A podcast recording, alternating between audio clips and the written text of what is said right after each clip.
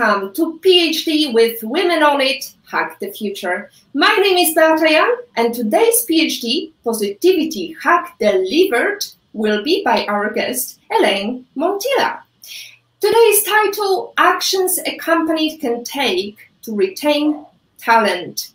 Let me remind you, this is a grassroots community that focuses on women on IT, inclusive forum of women in technology, startups, female leaders who are supported by men as well. And I bring heart to that hustle because empathy is my mojo, and empathy is critical when you are taking actions that you can keep the talent. So, Elaine, um, where in the world are you today? I'm actually in New York right now. This is where I've lived for the past 20, 25, 26 years. I can't even remember. So diversity is the key to success when it comes to hiring the right people. And this statement rings even more true in the light of the current economic crisis. As you reported on your blog, over 140,000 women lost their jobs in mm. December in the wake of the pandemic. This is a highly disappropriate, uh, disproportionate number compared to their male counterparts. And you're, you're the founder of 5minority.com, a company and social media brand dedicated to empowering women and minorities, especially in technology, with a mission to demonstrate how businesses can be powerful platforms for social change. Elaine, what would be the main question you would like to ask or, or suggestion you would like to suggest to companies that are looking for women and they claim, we've heard it so many times, I just can't find the right talent. I just can't find a woman. Hmm, that's a very good question. Um, there's so many different uh, actions that relate to that. And I want to start at the beginning. And it all starts with the group of people who are putting together the job description. Uh, believe it or not, the job descriptions make a woman apply for a job or not. And you probably know this. We are focused on helping each other, collaboration, and a lot of job descriptions use male words that actually turn off women from applying for a job.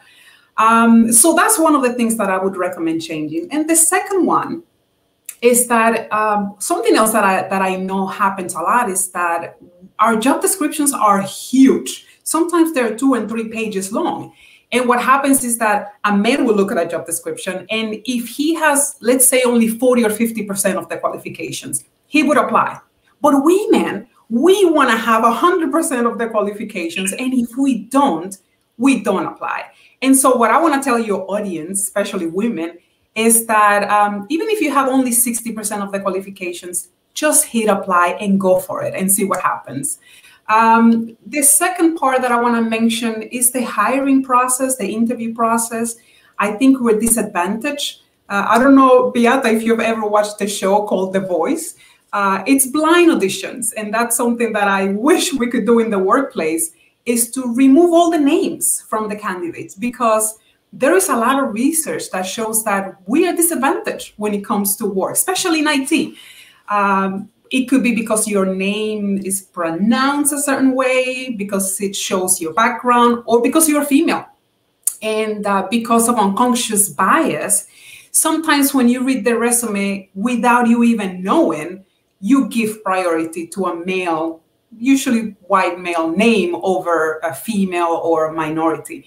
And so a lot of those things are um, keeping us outside the workplace. Um, the last part that I want to mention is that we usually want to see role models.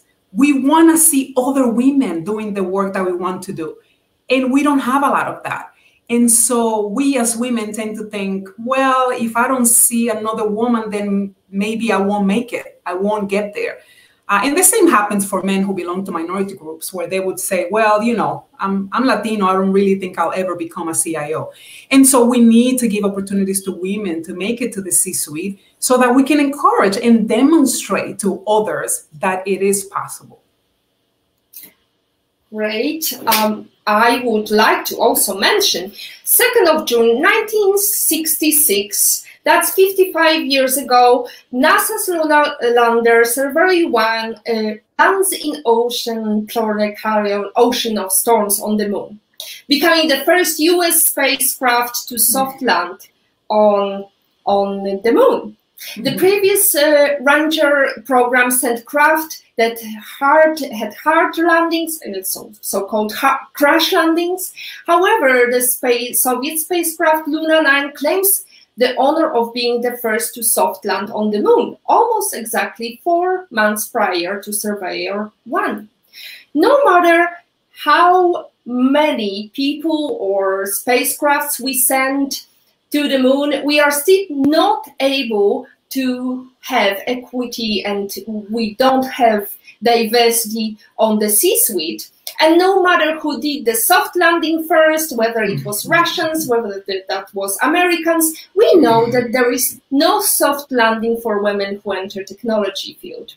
Let me bring to you, to, to your attention, only 18%, 18% of undergraduate computer science degree and 26% of computing jobs are held by women. It's worse at the top of the corporate world. Just 5% of leadership positions in the technology industry are held by women.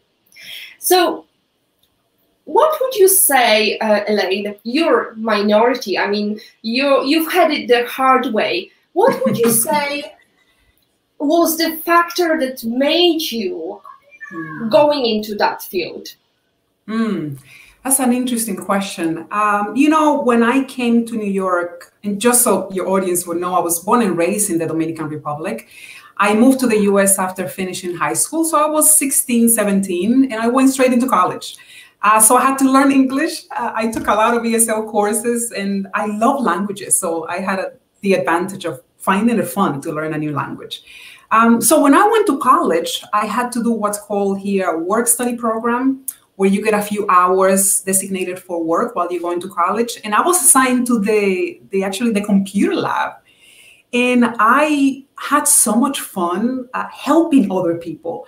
Uh, my work included, you know, adding paper to printers, which I know a lot of my students do now, uh, changing toner and helping students working in a Word document or Excel and I think that's where my love started for computers. On top of that, my oldest brother, Henry, um, he's into computers also. He's, he does web design. And I think watching him open a computer at home and change parts, uh, he would change fans and hard drives.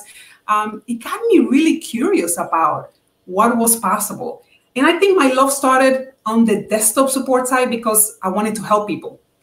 And then when I went into college, it transitioned into okay, networking technology sounds very interesting. Let me see what you could do with a router. Let me see what you could do in the backend. Um, and all of that combined, and because I'm a very curious person, I like I love learning uh, new technology. I was always curious about okay, so HTML or C++, what can you do with programming? Uh, so I think my curiosity actually got me to to enter IT and stay in IT, which is not easy because it's really hard for women. Um, and one fact that I want to share is that research shows that 40% of women leave IT after 10 years because of the lack of support and mentorship. And so I, I think I was able to stay because I was able to receive that, that mentorship that a lot of women don't get today.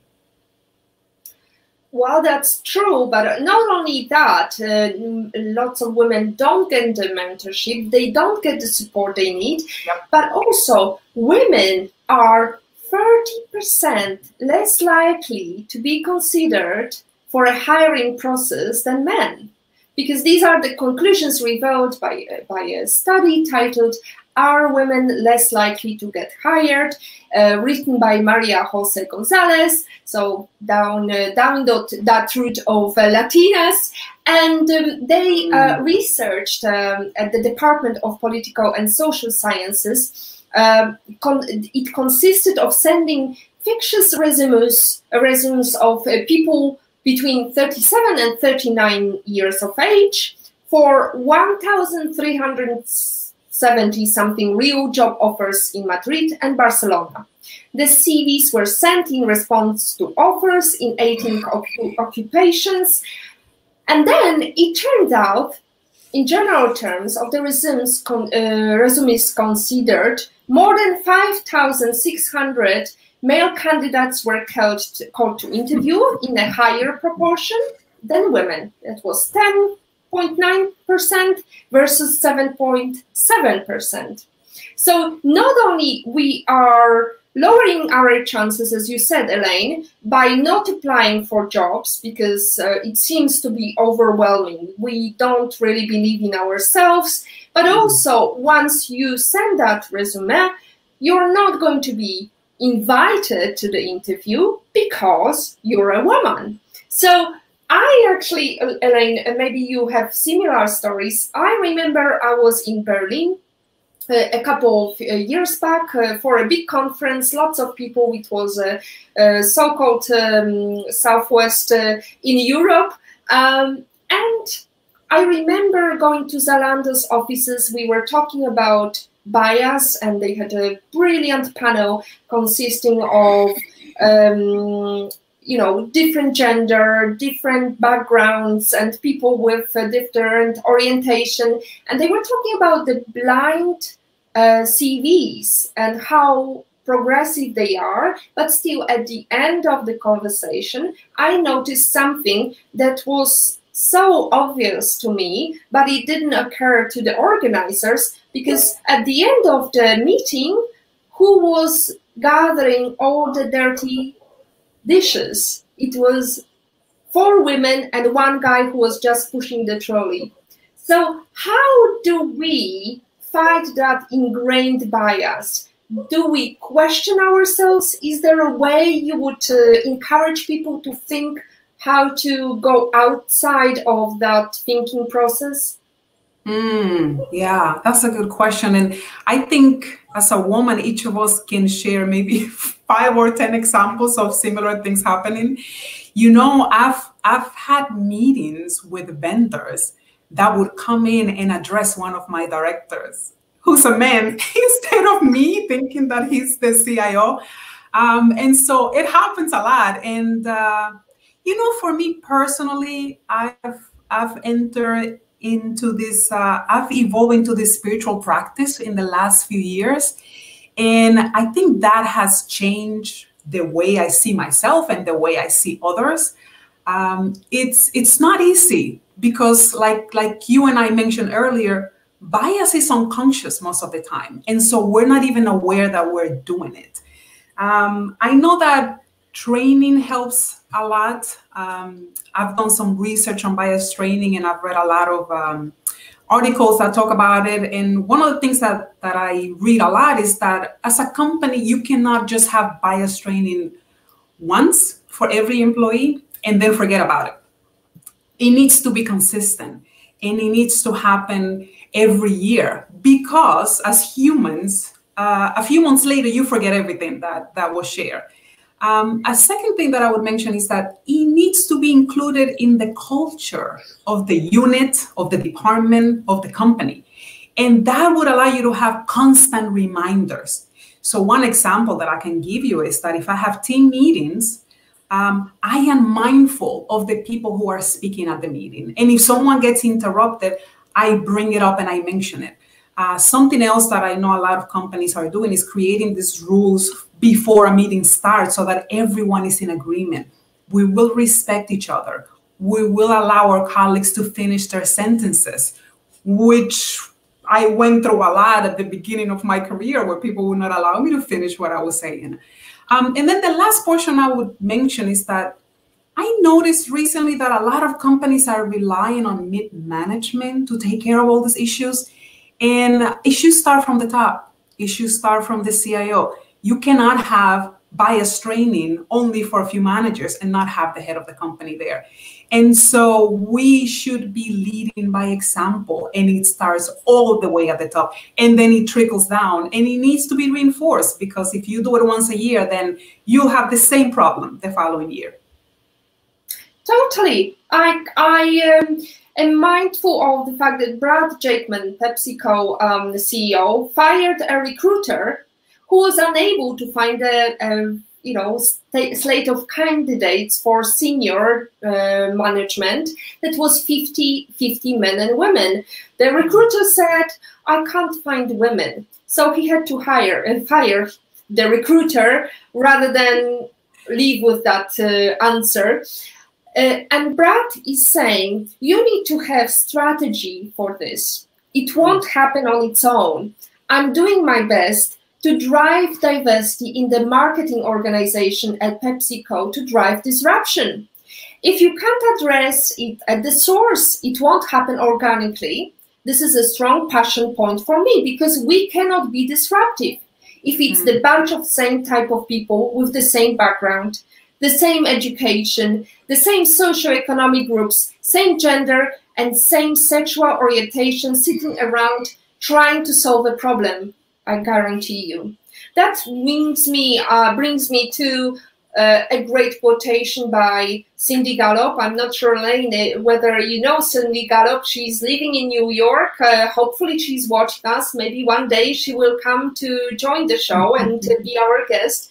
She talks about white men talking to white men about about uh, about other white men, and you can't really have a disruptive or decision making that is going to be different because it's going to be the same mindset, right?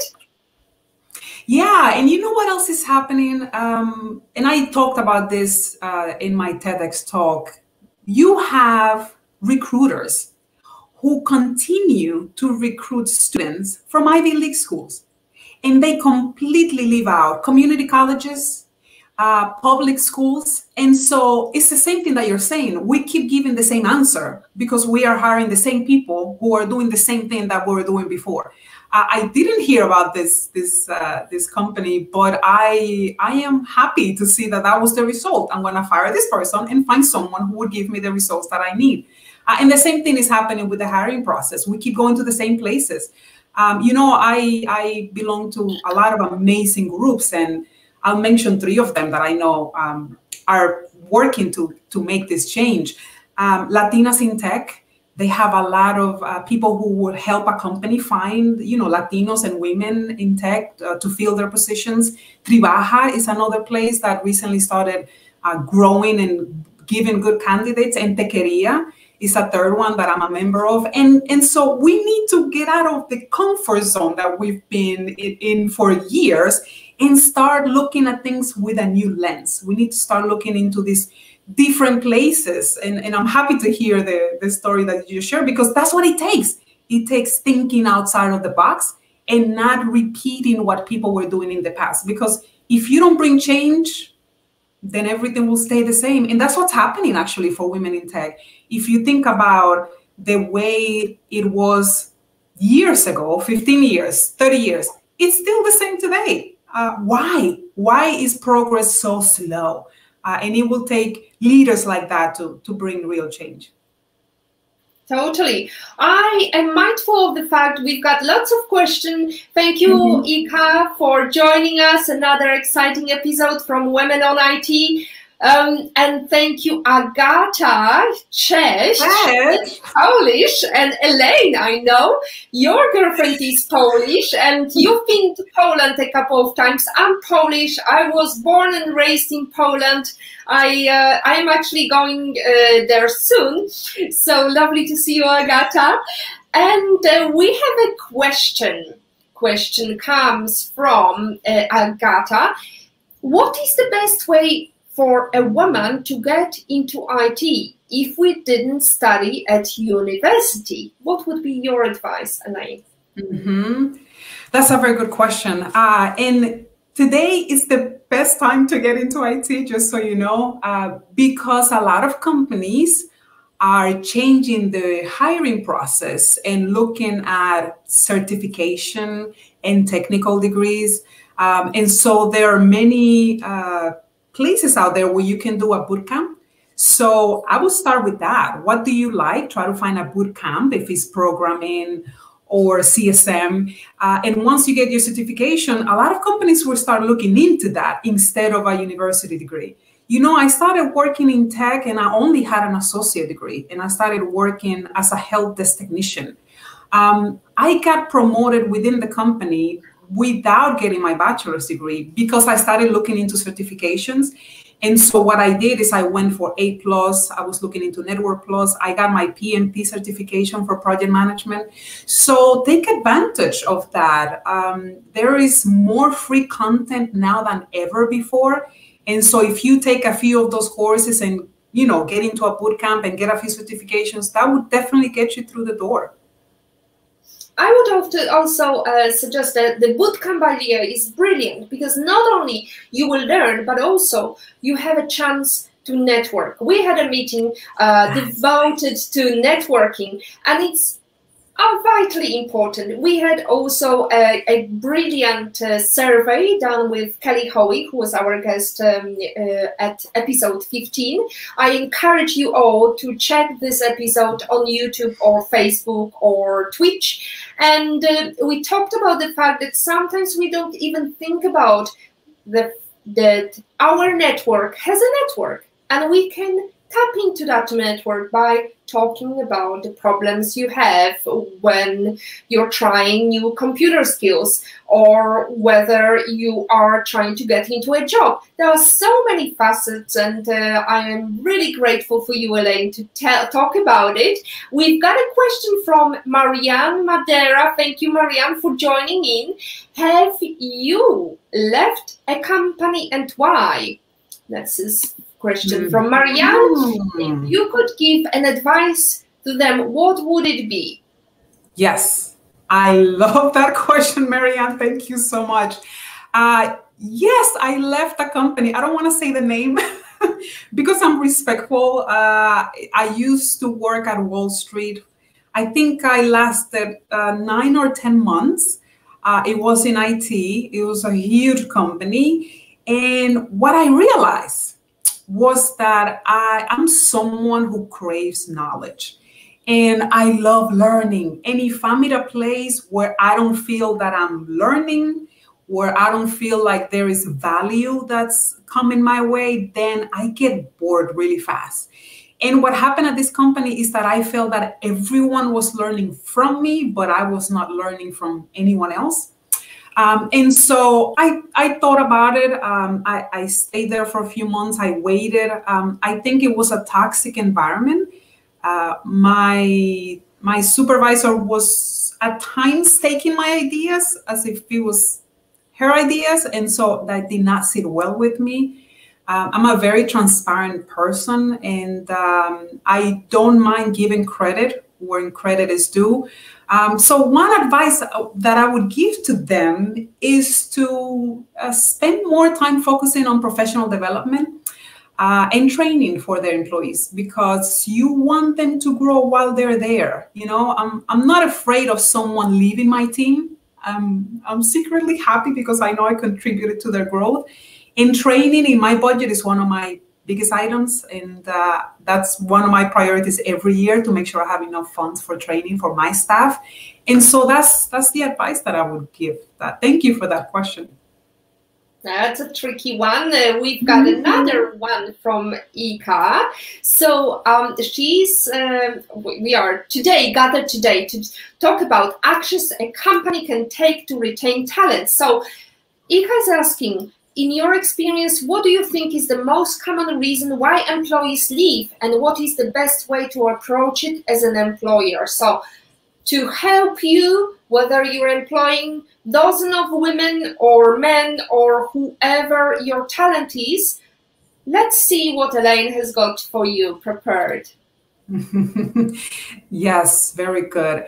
Uh, what do you think is the most common reason? Hmm. I'm going to say that most people leave their managers, they don't leave the company. And so you want to be mindful of the relationship that you have with your direct reports and the way they feel about you and your support.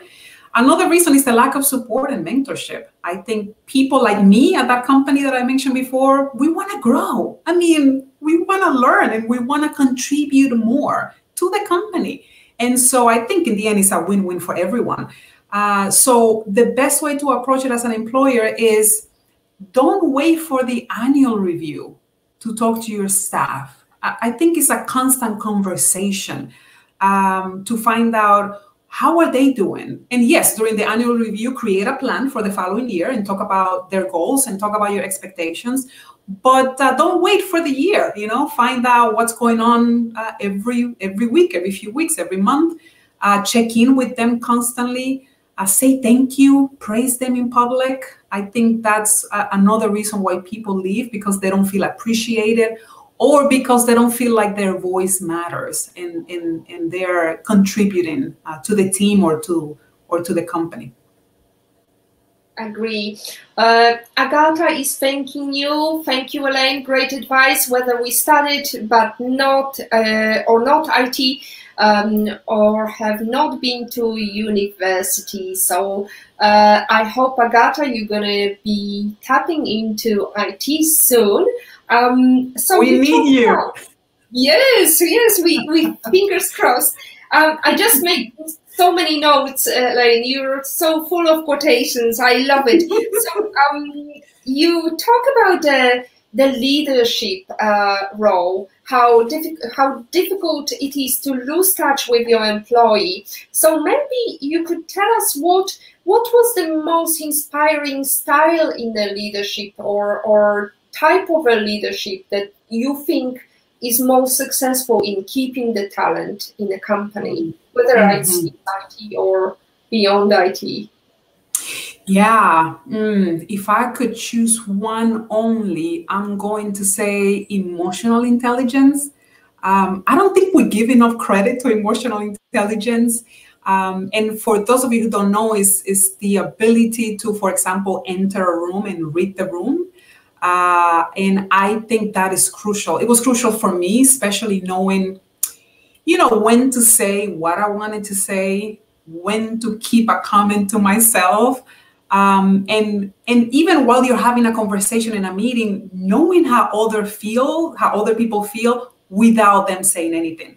Uh, I'm able to do that now because of emotional intelligence. I've actually taken a few training sessions. Don't think that I got all of this by myself. Um, but I think you know that and and you know being vulnerable. I, I always say that vulnerability is one of my superpowers.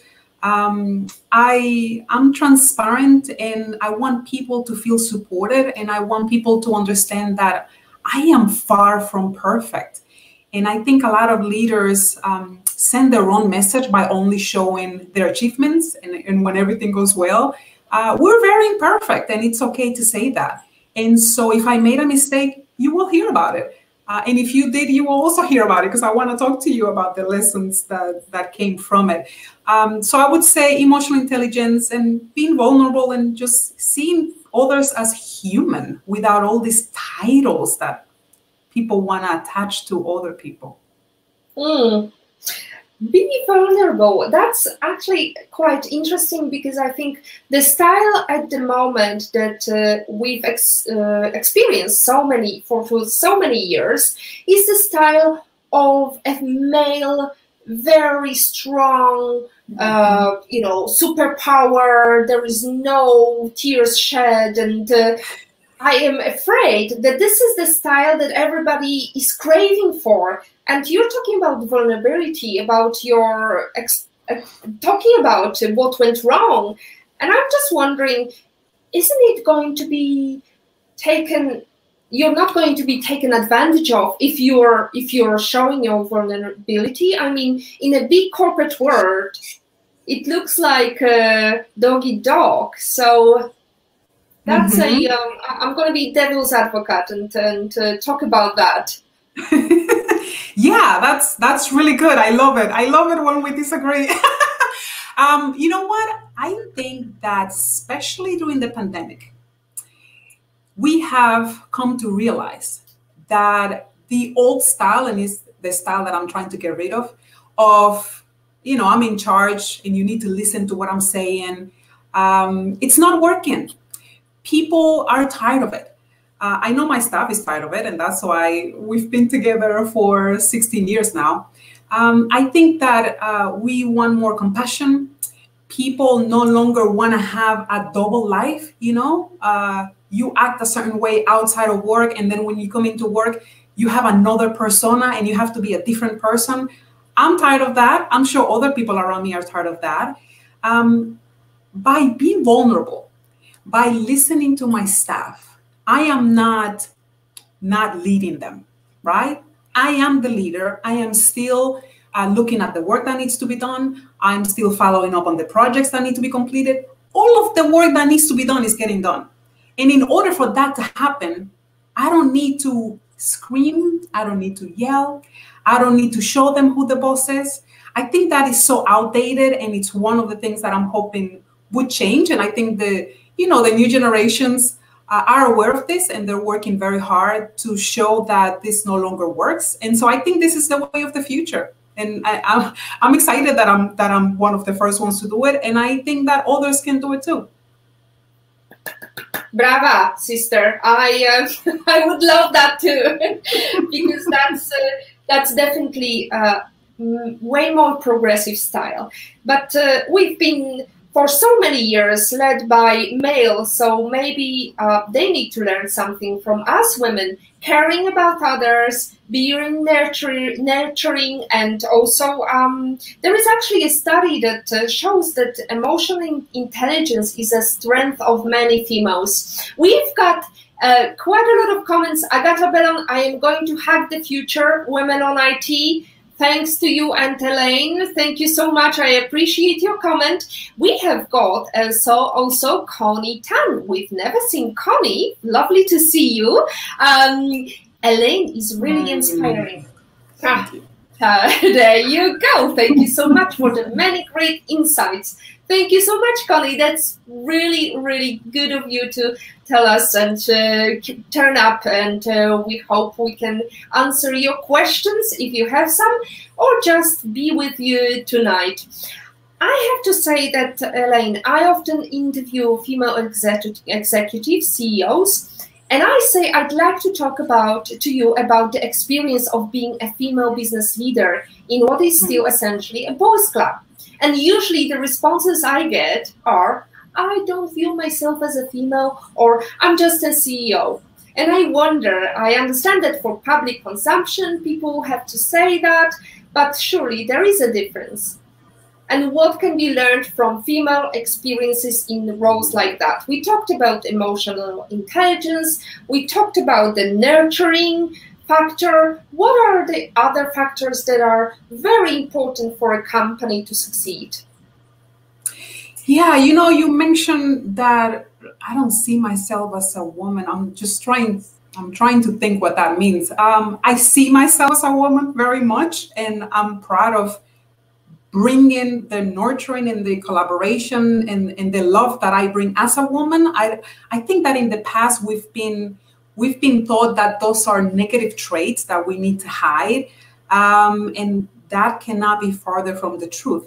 Um, you know, being a woman in tech, it's hard on its own, just that.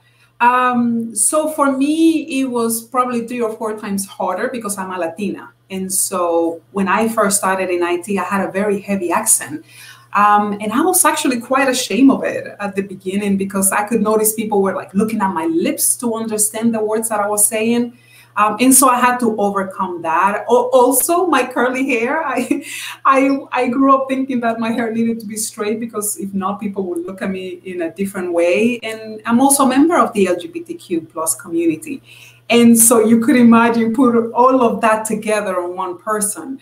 Uh, it was challenging, and I think it still is. By the way, happy Pride to everyone watching uh, and celebrating. Um, it's not it's not easy, and you know what? One of the things that I learned as a woman is that we need to we need to learn to be comfortable being uncomfortable, because like you mentioned earlier, for years we've had an environment and a culture that was dominated by white male uh, norms. And so being a disruptor requires a lot of being uncomfortable everywhere you go because you're challenging the status quo. You're challenging what people are saying.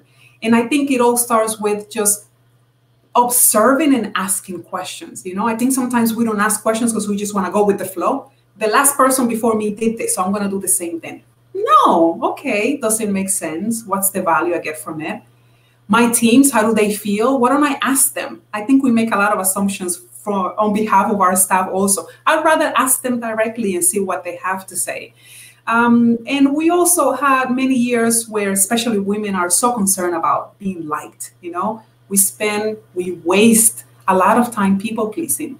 And so I think that the new change is just um, self-love, uh, understanding your value and not being shy about sharing your accomplishments. And I think a lot of change in the company will come from that, but it's both ways. It, you know, I think a lot of women, there, there are traits and there is a lot of unconscious thinking that we need to overcome. And then on the other end, companies need to understand how valuable we are uh, and need to support us as well.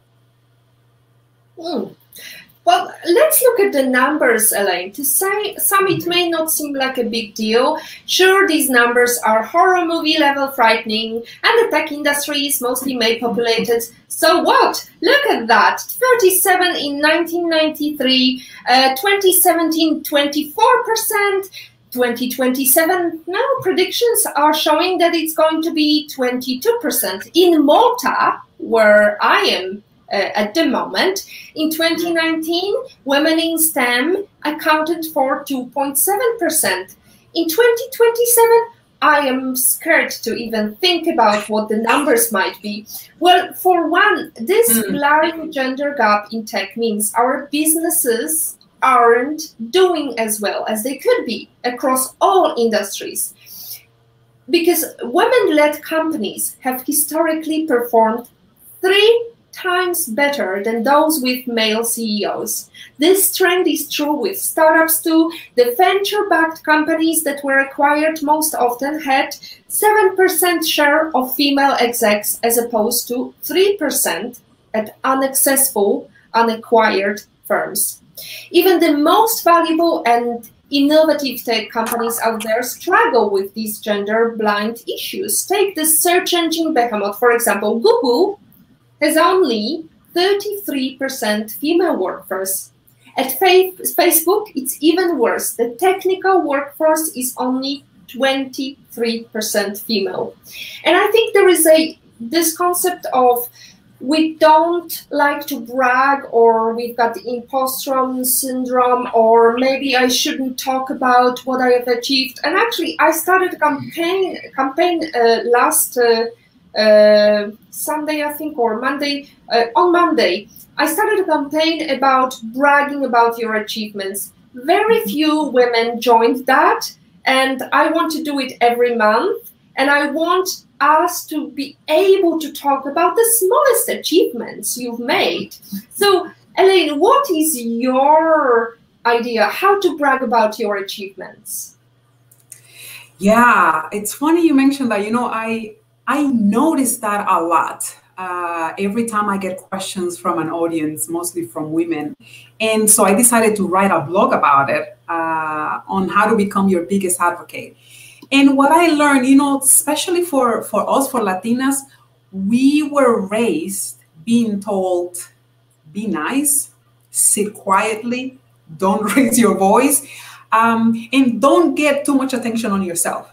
And so we carry that all the way till we are adults and in the workplace. And so I had to learn how to speak up and I had to learn, I had to unlearn all the things that I learned growing up. I'll say it differently. Um, and so I think that sometimes a lot of us are very shy. I used to be very shy uh, growing up. And we don't want to come off as someone who is showing off and that's that's what i hear the most from women. Oh my god i don't want people to think i'm showing off. Um, and so we need to understand that if you are invisible no one is going to promote you. No one is going to help you make it to the c to the c suite uh, and so the only way to do that is to share your achievements as often as you can. Uh, and you know when i started in tech and i learned this i would actually find key moments during a meeting with people above me to share a few of the projects that I have just completed. And it takes practice because it feels very uncomfortable the first few times you do it. But I promise you, once you do it a few times, you just get used to it. Uh, but we just have to practice. Something that I that I share a lot is this this process of collecting evidence. And so what I've done for the past I don't know maybe six or seven years is I have a document online, and every accomplishment that I have I write it down every year. And I recommend everyone listening right now to do the same thing because this is the document that you will use when you ask for a raise. Why are you asking for a raise? Well, let me look back. The past year, I've completed this many projects on time, under budget. I was recognized by this person. So you want to keep track of all of that and have it together so that you can use it. Um, also, when you have the annual review, you want to bring this document to your to your supervisor and share it and say, okay, the past year, let's go over my review, but let me share with you what I've done. Uh, and so I think that we have to just practice so that we can become comfortable. The same for LinkedIn. Uh, please, if you have a LinkedIn account, start sharing your accomplishments on LinkedIn. Uh, and I think that's easier because you don't see people in person. So maybe you start with LinkedIn and social media. And then once you're comfortable, you start doing it during meetings and in front of others. I think we work very hard. Um, and it is not showing off to let others know how smart we are uh, how accomplished we are, I think uh, we are doing a disservice to ourselves. I'm doing a disservice to my mom by not showing to the world, you know, all the hard work that she went through to to get me here, uh, and how I'm planning to pay that forward. Well, she taught you to be quiet, so that's why you can blame her on that. and I can I can also sympathize with you because I there was a saying in Poland that uh, you know, the be shy, like sit in a cor- corner, don't stand out, because, and you're gonna go further. But it doesn't work. Unfortunately, research by Women of Influence and, and Thomson Reuters reported that women cling to an outmoded assumption that their achievements will speak for themselves. Mm. Notice that the study said outmoded. Okay, in fact, the study found self promotion to be the second biggest pitfall for women in business. So um, that's a very good idea, Elaine. I think I need to also keep track of my accomplishments, no matter how small, because especially in the, in times of crisis, uh, looking into this diary of awesomeness will be very useful for many of us, and especially in times of COVID when we don't really go out and uh, we don't have these social uh, gatherings. Using social media can be very helpful. So, um, Elaine, do you use any any part of uh, social media which which is your favorite? I, I presume it's linkedin right? And i we actually met on facebook i know. And we also follow each other on instagram. So i'm just curious which one is your favorite? Because you're very i would say I would see you and watch you on YouTube, but I don't really see that many videos of you. YouTube is my least favorite. You're you're so right. um, my favorite is LinkedIn, definitely. Uh, I like, um, you know, I like that LinkedIn allows you to be yourself. And you know, back in the days, you thought that LinkedIn was only work and there was no way you would ever share anything personal. But I've seen that change in the past year. Uh, and I'm happy about that. My second favorite will be Instagram. I spend a lot of time on Instagram uh, and then Twitter and Facebook. Uh, YouTube is not my favorite. I don't enjoy it much, even though I've been told you should create more videos. there so you go. Maybe, maybe I'll work on that in the next. Maybe that's a goal for the next year to create more videos and do like a Q and A on YouTube. I'll think about it. I don't have enough time, but maybe I'll think about it. Well, I would encourage you to do that, and maybe we can do a joint, uh, you know, women on it. Uh, uh, five minority um, show together, and I would welcome you um, to be part of it uh, because I definitely see uh, that it would be very big hit. Uh, I love your infectious smile, and I love the way you are so um, so many um, quotes I already made, I think it would be a big hit, Elaine. So you should consider that. I see I'll also the ladies, yes, so the ladies in the production are smiling from ear to ear. So that's that's definitely something to consider. So Elaine, I think um, for me, I, am going to talk about my experience, how I felt sometimes. I feel like I'm fooling people by bragging about myself, and sometimes, uh, you know, because English is not my native language, I find it difficult, and sometimes I stutter, and, um, you know, I'm scared as well. So, what is your advice? How to overcome that fear of uh, you know not bragging about yourself not promoting yourself. How to mm-hmm. tackle that challenge? Yeah i can tell you what worked for me. Um, so i don't like making new year's resolutions. Um, I, I never do that. What i do instead is i, I choose a word of the year and so I have a bracelet. I don't have it with me right now. Um, I have a bracelet that I get from intent.com, and I select a word that would guide me every year through meditation. I meditate daily. And so I had a year where the word that came up during meditation for me was self love. And I spent an entire, so I put self love on my bracelet and I would look at it every day. And so I spent an entire year reading about self love, understanding what self love means. Um, and I think that prepared me to understand that I have so much value. I love myself so much and I have so much value. And the amount of contributions that I'm making to the world are so big that the world needs to see them. The world needs to hear about them. And I think a change in my mindset is what helped me with that because I no longer saw it as me, as me showing off. I saw it as me being a role model for the young girls that are coming behind me, for my nephews, uh, for all the girls that I mentor, because I mentor a few of them. And so I changed the way I saw it, and I saw it as me helping other women and contributing to their growth.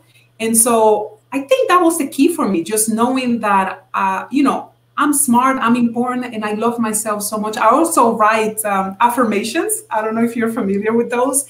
And so I would write affirmations in a notepad. Uh, I love myself so much. I'm, I'm smart. I am capable. Uh, and something else that I want to mention we were talking about collecting evidence before. And I hear a lot of women dealing with what's called imposter syndrome. Some people say that doesn't exist, but I think a lot of people go through it. And so, whenever you feel like you're doubting yourself, that is the perfect time to go to that notepad or go to that file on the computer and read your achievements. And it helps you deal with that imposter syndrome that that that tends to you know come in every once in a while. Uh, so I think for me it was just understanding the value that I'm giving to others, and it's a change in mindset, and it takes a while. It, it doesn't happen overnight. Well, uh, I can tell you that uh, I think, Elaine, we have got already trolls. So that is definitely a proof of uh, your visit uh, on Women on IT um, channel. Very successful. The troll is suggesting we have uh, start having cute babies. But let's go to the more positive note from Agata Bellon. We want more Q&A on Instagram and other channels with Beata and Elaine. Hmm. What do you say to that, Elaine? More Q&A. We can definitely work on that. we need to schedule it. Uh, we need to schedule it. Maybe we'll have a YouTube channel or something. We can definitely uh, talk about it. Thank you. Absolutely. So, uh, Elaine, let's move to what is happening in your world because I know you're ex- you're working on the on on your blog. Um, what is happening in your world at the moment? Yes, so I have a I have a goal. So I have goals every year, and uh, for this year, I really want to create um, a course, an online course. Uh, one of my signature talks is is um, you know how to thrive in a male-dominated environment and i think that the content uh, is valuable and a lot of people are asking for it so i want to create an online course so that i can have a bigger reach and people can see the content without waiting for me to speak somewhere. So that's one of my goals for this year. I also want to collaborate with other people like you and maybe create new content together. Uh, I am very busy because I'm also a CIO, and so that takes most of my time, and, and my team requires a lot of my attention. But writing in my blog, I also write for Forbes. Uh, I'm a council member in the technology group, uh, and so I try to divide my time between all of that, but I'm really interested in, in creating this course. And so anyone out there that wants to help me, reach out. And how did you get that CIO uh, role? Mm, a lot of hard work. a lot of hard work. Uh, especially, wow, especially as a woman and as a Latina, I always say that I always work three or four times harder than anyone next to me because I wanted to make sure uh, that people could see the value that I that I brought to them. Uh, I, I love education. I, I've always worked and study at the same time. I got my associate degree while I was working full time, my bachelor's, my master's while I was working full time. And so I invest in myself a lot. I take a lot of courses. I read a lot of books. I love books. I listen to a lot of podcasts. And you know, whenever I'm asked to deliver, I always want to deliver a little more. Um, I'm not talking about burnout. I, I focus on my well-being, and that's a priority for me. But I'm very committed to, to the work that I do, and I always want to give my best. Um, I am not perfect, and so if something is not okay, I'll I'll I'll think about it and, and try to find the lesson that came from it but I I know I know what I'm capable of and I believe in that and so I think I think that's one of the reasons why I got promoted. I also got amazing mentors along the way that that helped me see myself at times things that I couldn't see myself. So I'm very grateful to them. Good. Well, uh, we are encouraged that uh, we should bring this home with that Polish Latin rhythm. Uh, and uh, I am actually mindful of the fact that um, you talk about delivering a little bit more. And quite often in the corporate world, what that means is you have to work extra hours, you have to work 24 7. How to set the boundaries? We talked about the boundaries uh, two weeks ago with Liesl Hayes. What is your um, approach to how to set the boundaries? How to say, well, I can't do that much. Yeah, uh, I, I, in my blog you will find a, a an article uh, how I recover from being a perfectionist because at the beginning I wanted to please everyone and I wanted to say yes, and so I learned the power of no. I learned that no is a complete sentence and there is no need to say anything after that. The other thing that I do now is that I organize my time well and my day starts the day before. So every day before I go to sleep, I look at the day and I know exactly what I need to do. I know, okay, these are my top three priorities. And then on Fridays, I look at the following week in advance. And so I'm not overworking myself. I'm not working till 11 or 12 midnight. There are days when, you know, that is needed in my role and I need to work after hours and, and that's okay because I, that's, it comes with the responsibility. But this is not something that I do every day. This is not something that I want my staff to do every day uh, just to give you an example, during the pandemic, I had managers email me at 11 p.m. and I would tell them, What are you doing? Just stop doing that. There is no need for you to do that. Uh, so it's not only for myself, I, I want everyone around me to understand that we could do what we need to do with the allotted time that we have. We could have boundaries and say no. One of the tips that I share with my mentees often is that, you know, if you have a list of responsibilities or, or projects and your boss wants to give you two new ones, um, just bring that list to your boss and say, which one do you want me to remove? You want me to add this to? Which one should I move down the list? And so it, it all goes back to what you were saying, setting boundaries, knowing when to say no. And if you're saying yes to something, then knowing that you're saying no to something else and put the responsibility on them, not on you. Hmm. So um, let's imagine the less motivated um, woman in tech, if there is such a thing. Uh, let's say there is, there are people who are maybe struggling with work. What would be your approach as a CIO? How to really tackle that challenge of bringing everybody at the same level um, and at the same speed with tasks? Hmm. With task, you know, I think this is an individual process. I, I wouldn't think of bringing everyone at the same level because we are all different human beings and we struggle with different things. So, what I would do is sit down with the individual and listen. I think we spend a lot of time talking, and I think we spend a lot of time making assumptions uh, and we need to spend more time listening. And so I would listen and try to find out by asking a lot of questions what's going on? What is affecting you? Is there something I can do to help you? Is there a training that you need? Are you not comfortable with the task? And find out what's the problem on their end. And then create a plan for them. Do you need training? Okay, let's work on that. Do you need me to pair you with a senior staff person so that you can uh, learn more? Let's do that. Do you have a personal problem? Let's let's find out. Um, and so i think each individual is different and you would have to sit down with each one and find out what's going on create a plan follow up meet with them again. Because what i see happening is that there is a problem we talk about it i want you to fix it and then i let you go. And if you don't fix it i'm going to fire you. It doesn't work that way.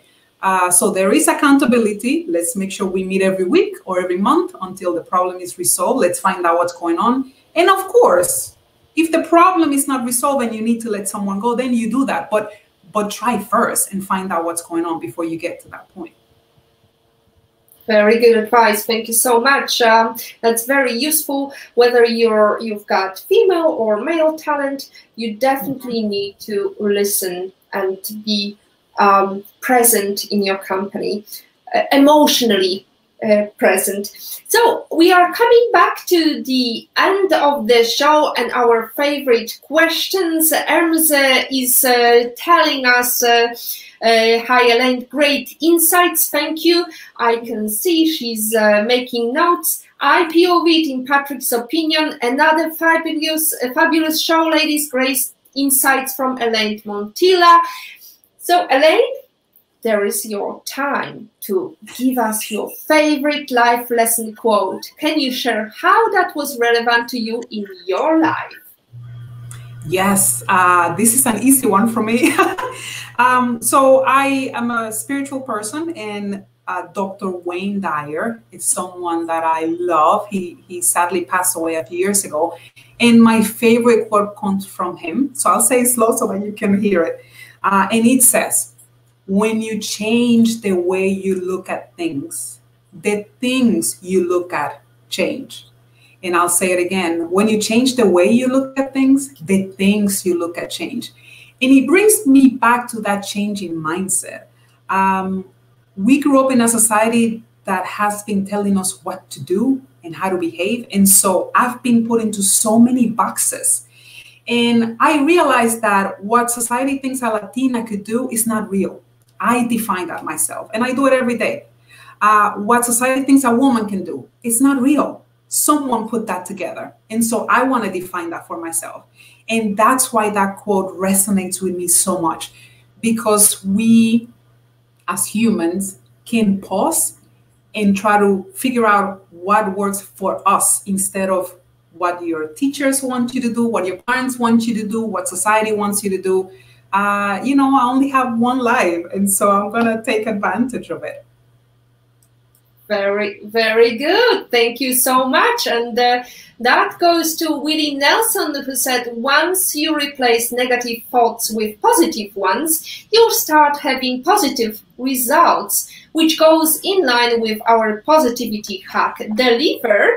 Uh, Elaine, um, and final question that always comes uh, because pandemic is not over yet, but we can daydream and think about where would you take uh, one person in the world and who it would be to have private breakfast with?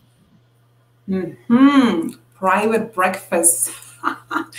Beautiful. Um, it would definitely have to be Eckhart Tolle, T O L L E. He's my number one spiritual teacher. Uh, uh, if if you follow his work, uh, he wrote the book The Power of Now and A New Earth, and uh, A New Earth completely changed my life. I would love to sit with Eckhart Tolle, probably in my backyard having tea and just talking about, you know, life. In the pain body, he talks a lot about the pain body and uh, how to be more present, how to be more mindful, um, and how to make sure that we observe and respond to everything that happens around us instead of react. Uh, and so I love his work. I love his books. A New Earth is I call it my Bible.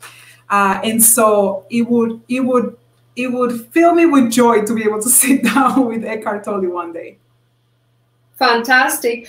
Well, uh, thank you so much for Elaine for all your great insights. I love them, and I'll definitely uh, have a life lesson uh, today with some of your great uh, suggestions how to make a list of things that you're proud of, that you you achieved, and. Um, uh, next week's achievement for me will be a talk with um, our guest. Uh, this will be um, Marcos Bravo, who is going to talk about how to create captivating video content. Maybe, Elaine, we can see you and you can uh, take a lesson because definitely I would love to see you more on the screen.